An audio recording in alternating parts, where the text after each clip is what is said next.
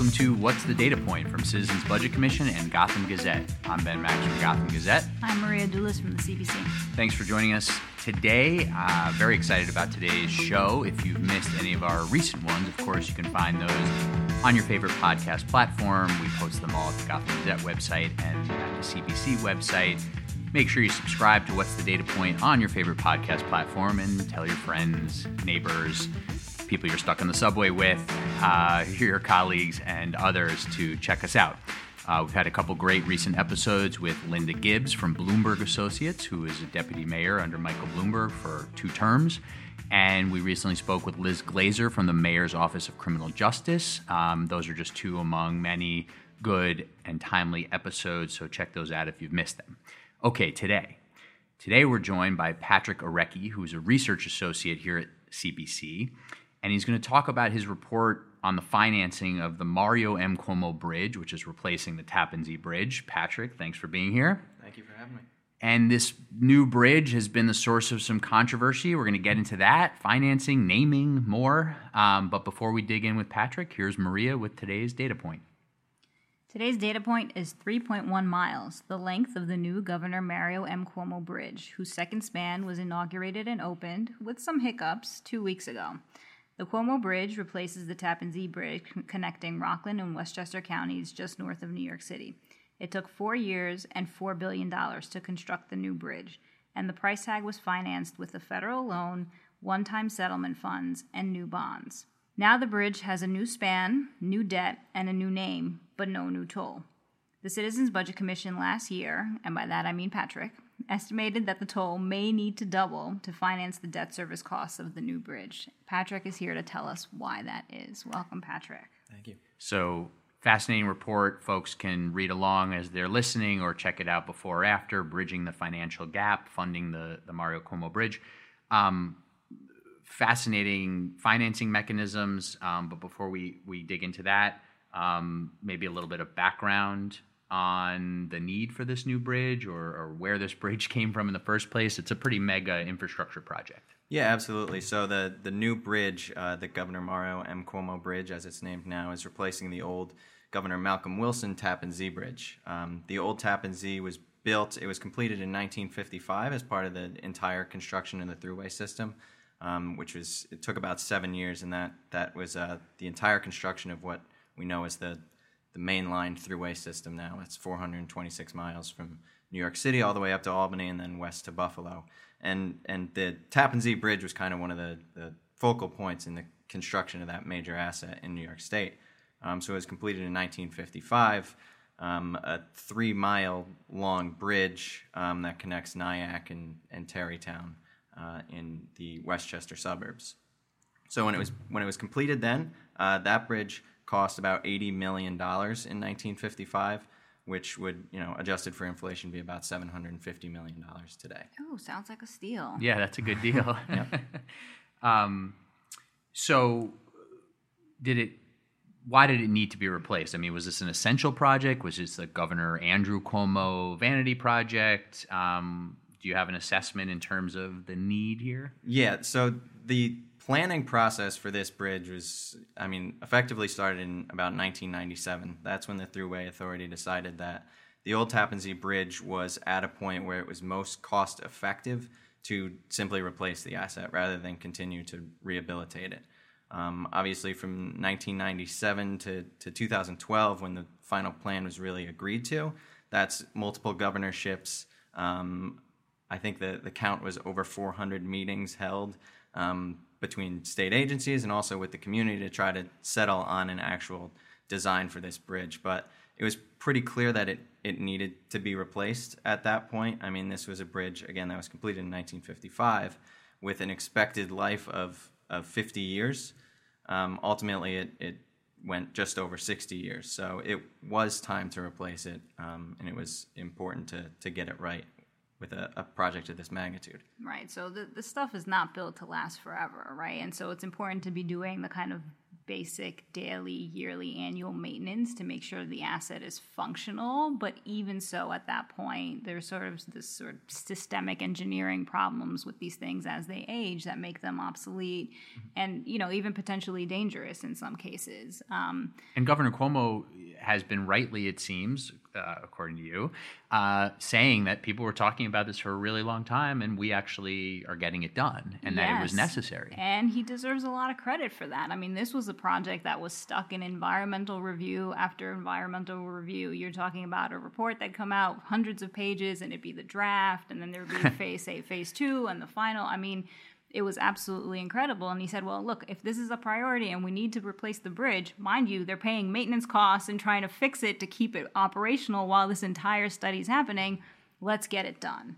Right. And so, one, one of the ways that happened um, was that he allowed or he gave authority to the Thruway organization, the Thruway Authority, which manages uh, and owns the asset to use design build, right? And so talk about how that allowed them to effectively kickstart and expedite this project. Yeah, absolutely. So over the 15 or so years that ideas were being volleyed back and forth about what the new bridge um, would look like, whether it would support um, mass transit through buses, if there was going to be commuter rail on it, um, whether it would be one span or two spans, how many lanes there would be.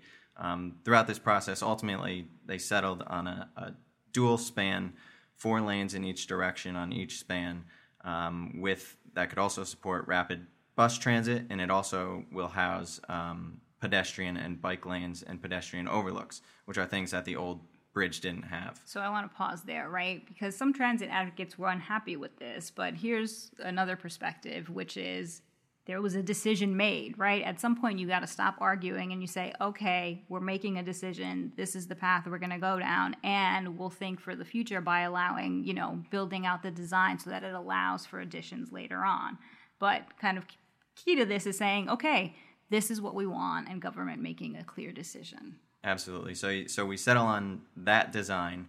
Um, and again, to, to get back to your previous question, um, design build authority was granted to the to the Thruway Authority um, specifically for this project. Um, so what the design build procurement allows you to do is kind of speed up the process where normally you would um, you would have a firm get a contract to design it uh, and then re-procure a new contract to actually build that bridge. So under a single design build type of construct for procurement, you create a, a consortium that brings together your engineers, your designers, the construction firms, um, and they apply and uh, receive one single contract to do the whole thing top to bottom. Um, so the, the group that was created, they're actually called Tappan Zee Constructors. It's multiple design firms, engineering firms, and construction firms that took this kind of start to finish. When they were um, put together, we had no idea that the name change was coming. At least that right. was not a public discussion. Sure. Um, that happened sort of pretty late in the game, and that's been a whole nother political conversation that we won't really get into here. Um, so that's, I think, part of why folks might be wondering, what, well, if they were going to name it Mario Cuomo Bridge, why'd they call the this working construction group Tappan Zee? So just to clear that up, I guess.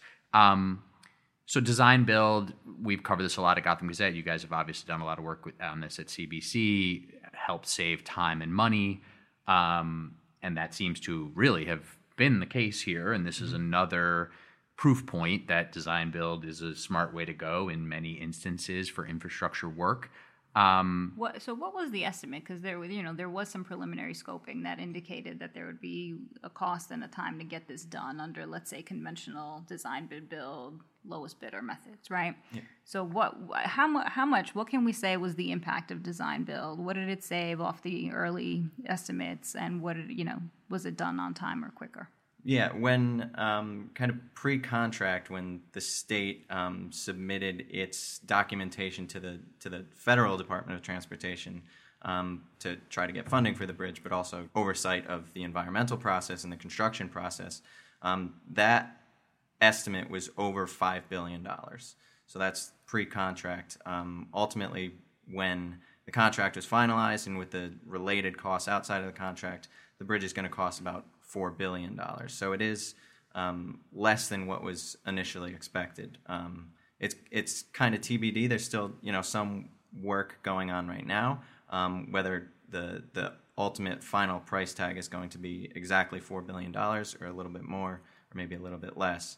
Um, but the just that method of procurement is it's pretty um, clear that it, it resulted in some serious savings.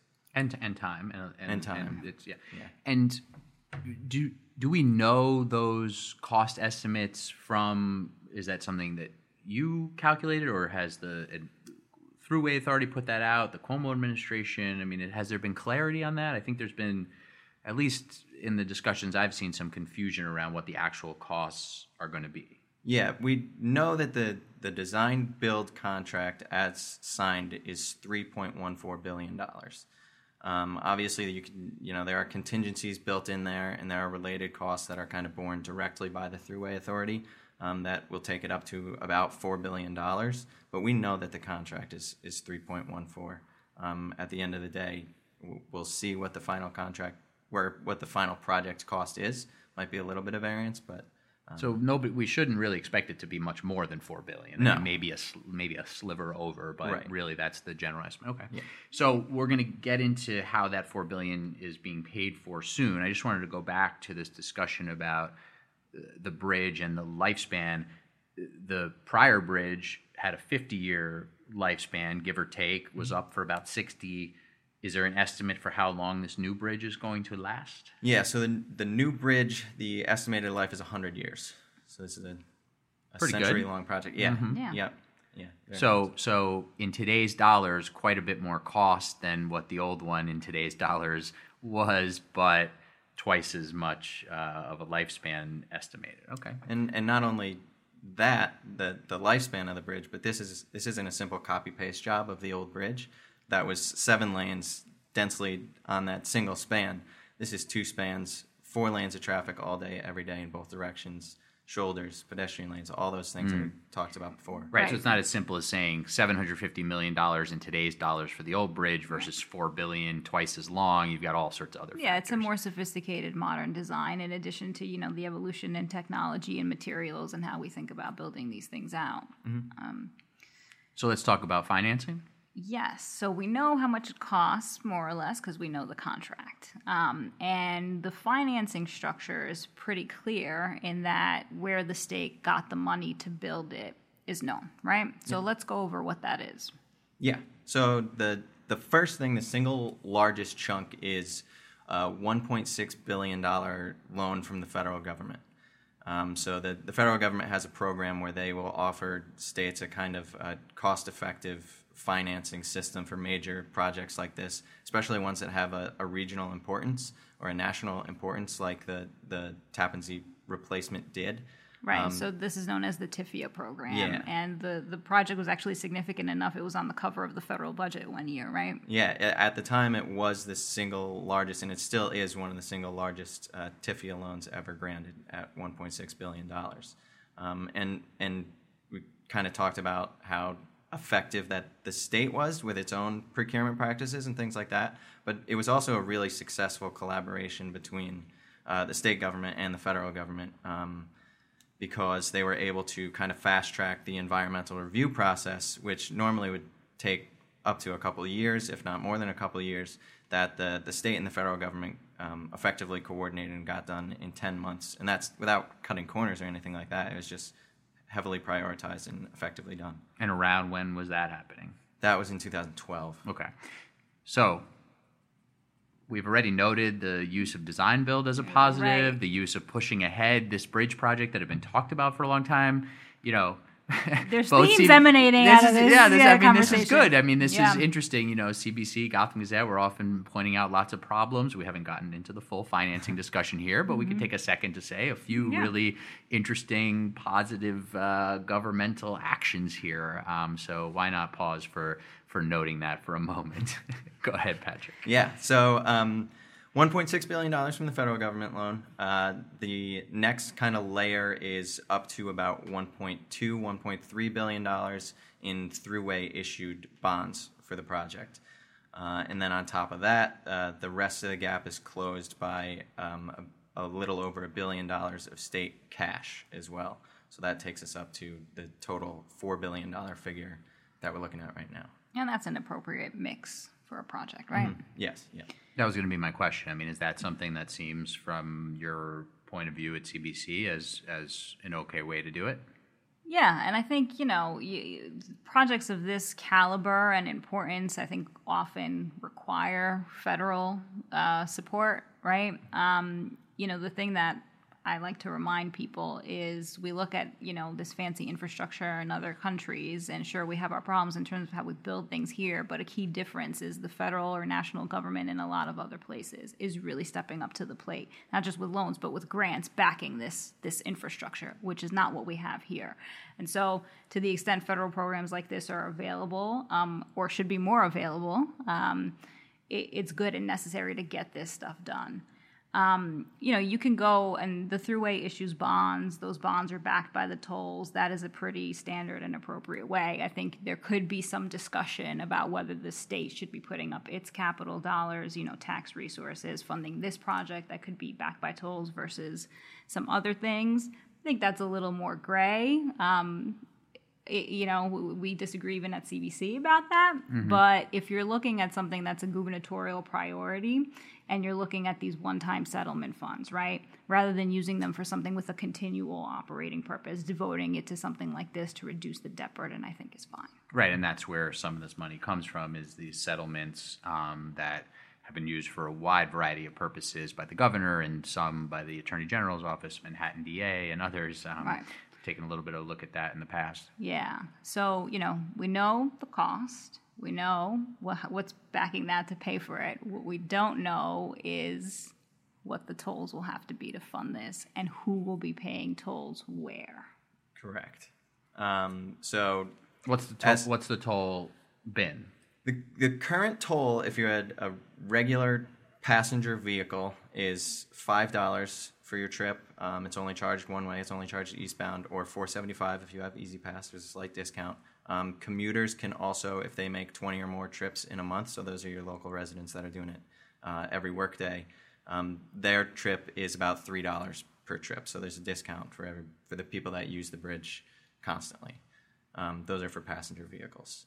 So, as part of the state's application to the to the federal government, they estimated what the tolls would be um, because uh, you know the the loan to the federal government is contingent on you know being able to prove also that you, you can repay it, and the the Thruway authorities bonds also are backed by the presumptive toll revenue.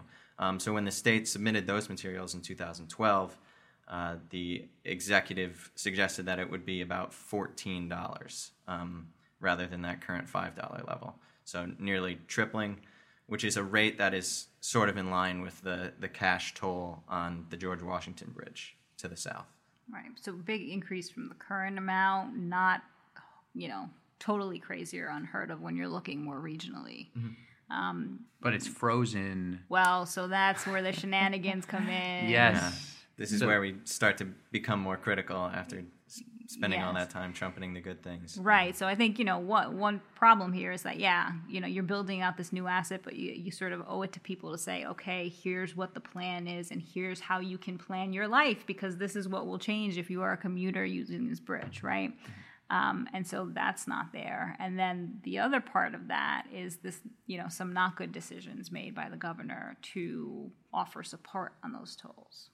Right. So currently, the the kind of working response to what the what is the toll going to be is uh, kind of we don't know yet. We froze. We decided to freeze tolls on the entire Thruway system through 2020.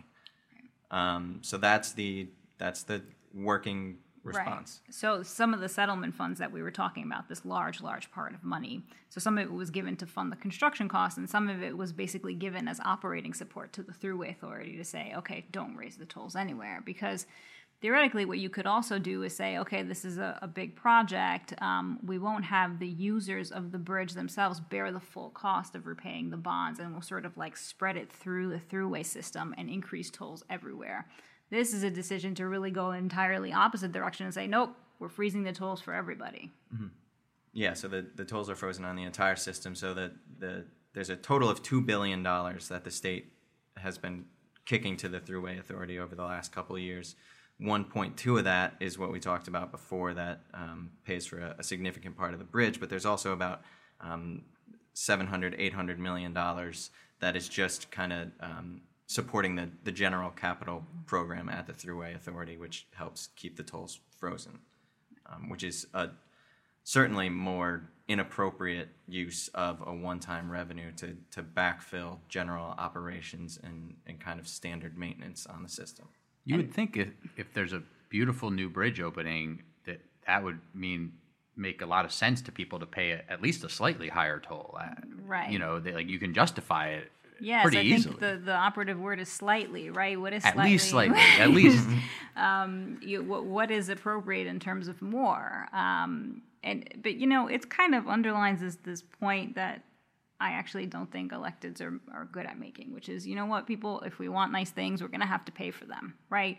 We're going to have to pay more if we're going to get our infrastructure in good shape. Okay, that, that comes, you know, the subway, these bridges, states and roads across the country. Um, you know, we're going to have to increase user fees, look towards those kind of models, think about investing more money, and think about the funding mechanisms to doing that. And you know, the subway is the classic case, right? Everyone says the subway's so terrible, I can't pay more. Well, if you don't, if your fare doesn't go up, there's no way we're gonna, you know, be able to address the needs in the subway system to get the service where it could be. But in addition to that, this idea that the MTA has put in place a expected regular fare increase, you would think you could open a new bridge and say, here's how the tolls are going to increase year by year, and here's and here's why you have a brand new bridge. Um, Exactly And so it just makes a lot of sense to, to do that all at once, but that's not what's what's happening. Yeah, and to take it to make it a little historical too, you know, the sense in New York we have so many public authorities that do so many important things. And you know, when these things were all being spun up, there was this sense that well,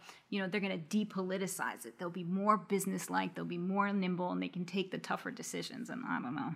Right. know. Right. You can be your own judge about whether that's the case.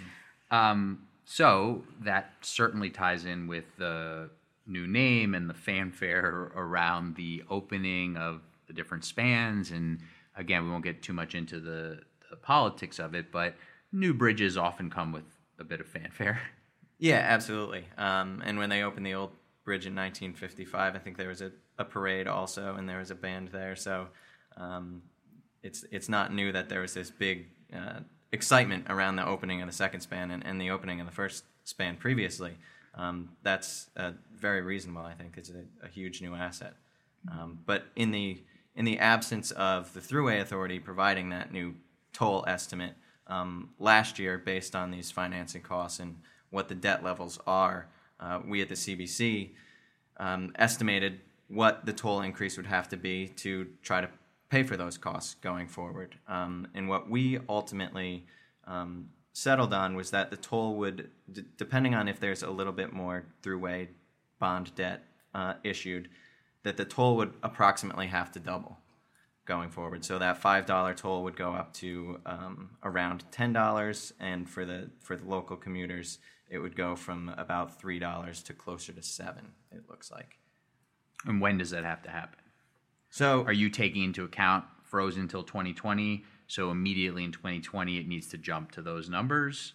that it's based on the kind of aggregate debt amount. So already the the bonds that were issued, you're, you're paying interest on those. Um, the federal government grants a little bit of uh, of a buffer after completion of the project. So um, the interest payments from the federal loan start in 2023, and then the principal payments start in 2025. So there is a bit of a lag there, but the Thruway Authority debt um, is is maturing sooner, and there's there's uh, regular interest payments associated with that with that already. So there's state debt and Thruway authority debt that we need to think about. The, the state Thruway Authority debt one. Okay, so single. so the the federal loan versus the through. Okay, Yes, okay, yes, understood. yep. Got it. Right. Yep. And and so in terms of this fourteen dollar estimate, where does that come into play? So that was what the, the state floated out as part of its loan application, and, and there hasn't been any clear statement that no, that's inaccurate now, because the answer is we'll figure it out in 2020. Kind of, we'll we'll come up with a more solid plan uh, after the toll freeze is over. Right. So maybe it's in 2020 that a gradual increase starts or something along those lines. But who, but but we we can't forecast that. So we're going to be Yeah, waiting. And and the fear, right, is that if you don't, if you're very timid on going where you have to go on the toll increases, that it produces an incentive to get into fiscal shenanigans, right, and start playing sort of games with how you're moving money and refinancing debt and all of that stuff. So it's it's worrisome. Well, that is the question, right? Long term is repaying this debt and and being, you know, understanding that tolls have to come into to the picture here. Um, okay, anything else you want to mention on the financing or Yeah, just speaking to that that last point, not having a clear plan is important not only for um, for the people that are going to be paying that toll in the near future, um, most likely, but uh, ratings agencies have, have noted it as well. So from a credit standpoint, they um, I think uh, view this as a credit negative because the failure to have a plan and guarantee to your bondholders we know what the toll is going to be to be able to finance this debt is it's a it's a risk. So it's a real thing not only for the for the users but for for ratings agencies too. And you're talking about the state through authority. We're seeing similar issues with the MTA. We we know that both, you know, New York City, New York State, a lot of debt issues that in a very good economy are not necessarily being dealt with. So um, some serious questions ahead uh, on a variety of levels about how things are getting paid for and how debt is going to be paid down in the future. Um, okay, last couple minutes here. Other bridge issues we should be thinking about um, across the, the region? Yeah, so this is one bridge of a little over 17,000 bridges in New York State. Um, so it's it's important uh, to to focus on the infrastructure picture more broadly too when you think about things like this. It's not just the mega projects that should should get attention. Um, on a kind of related note, uh, also about a year ago, we reported on just the state DOT capital planning process broadly. So um, in New York State, the, the DOT capital planning process is kind of uh, politicized, where it you pick a number that the state is going to pay for over the life of the financial plan, um, and then that's divided up regionally, um, and it's it's just too political. And, and what we wrote about a year ago was that the state needs a much more um, rigorous, objective capital plan- planning process for roads and bridges across the state. You know, not just huge projects like this, um, because the current process uh, creates too many regional disparities. First of all, um, but second of all, New York State has more structurally deficient bridges across the state than national levels.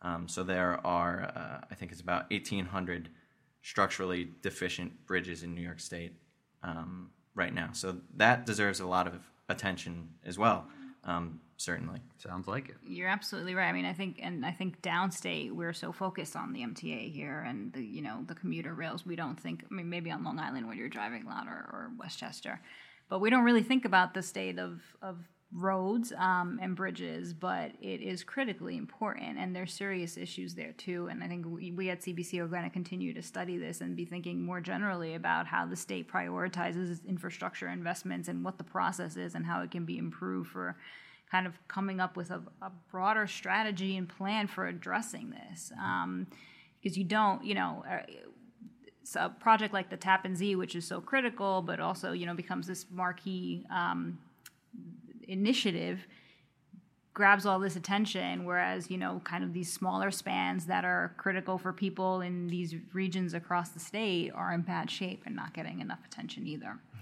Um, Thank you, Patrick. That was very fascinating. Um, for those of you who listen, you know Patrick is also our resident health expert, and he has a report coming out very soon that is on Medicaid, which is also something really important in New York State because it is, you know, one third of the state budget, a lot of money both on the, the state and the local level.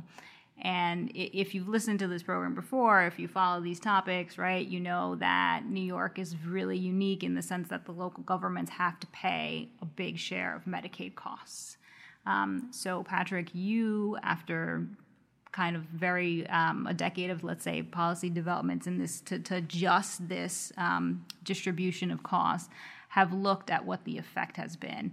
The report is coming out next week, but for our listeners here, we will give you a, a preview of what Patrick found, um, and then you can find the report on the website um, in days to come. Yeah, uh, New York's Medicaid program is seventy billion dollars this year, uh, and seven billion of that is uh, contributed by local re- local governments across New York State. The uh, fifty-seven counties and New York City contribute seven billion dollars to finance that program. Um, it's a requirement that's really unique to New York State. Um, and it's something that the CBC has talked about for a, a long time the need to eliminate that local share because it, it's a it's a regressive burden on counties.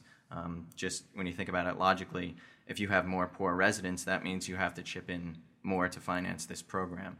Um, so this report that we're going to put out kind of lays out those issues, um, talks about some of the successes that the state has had. The, the local share has been frozen for the last several years, which is a, a huge step forward. Um, but we also present a, a, menu of options for going the next step further and starting to reduce that local share and, and having the state take it over. Okay. Well, we will look for that new report coming out soon. And for the bulk of our conversation today, folks should find your prior report on bridging the financial gap, funding the Governor Mario M. Cuomo Bridge. Patrick, thanks for joining us, and Thank thanks for listening. Thank you. Bye.